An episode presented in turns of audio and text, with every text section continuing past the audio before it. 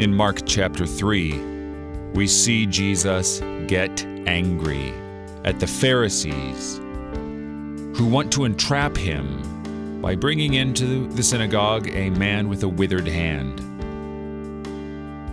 They watch him so that they might accuse him.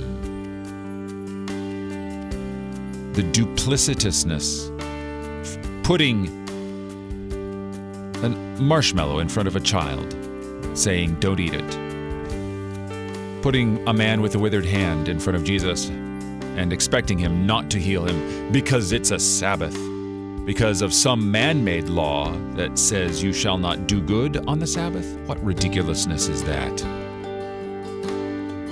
They seek counsel with the Herodians on how to destroy him. Politically, we know that they ask him many more questions in order to entrap him later. But ultimately, we know what sort of destruction they have in mind. They want to kill him. They want to put him to death. And they get what they want. Only, it's not only what they want, it's what Jesus wants. His entire goal, and you see this throughout Mark, is to rush to the cross. And that means salvation for you.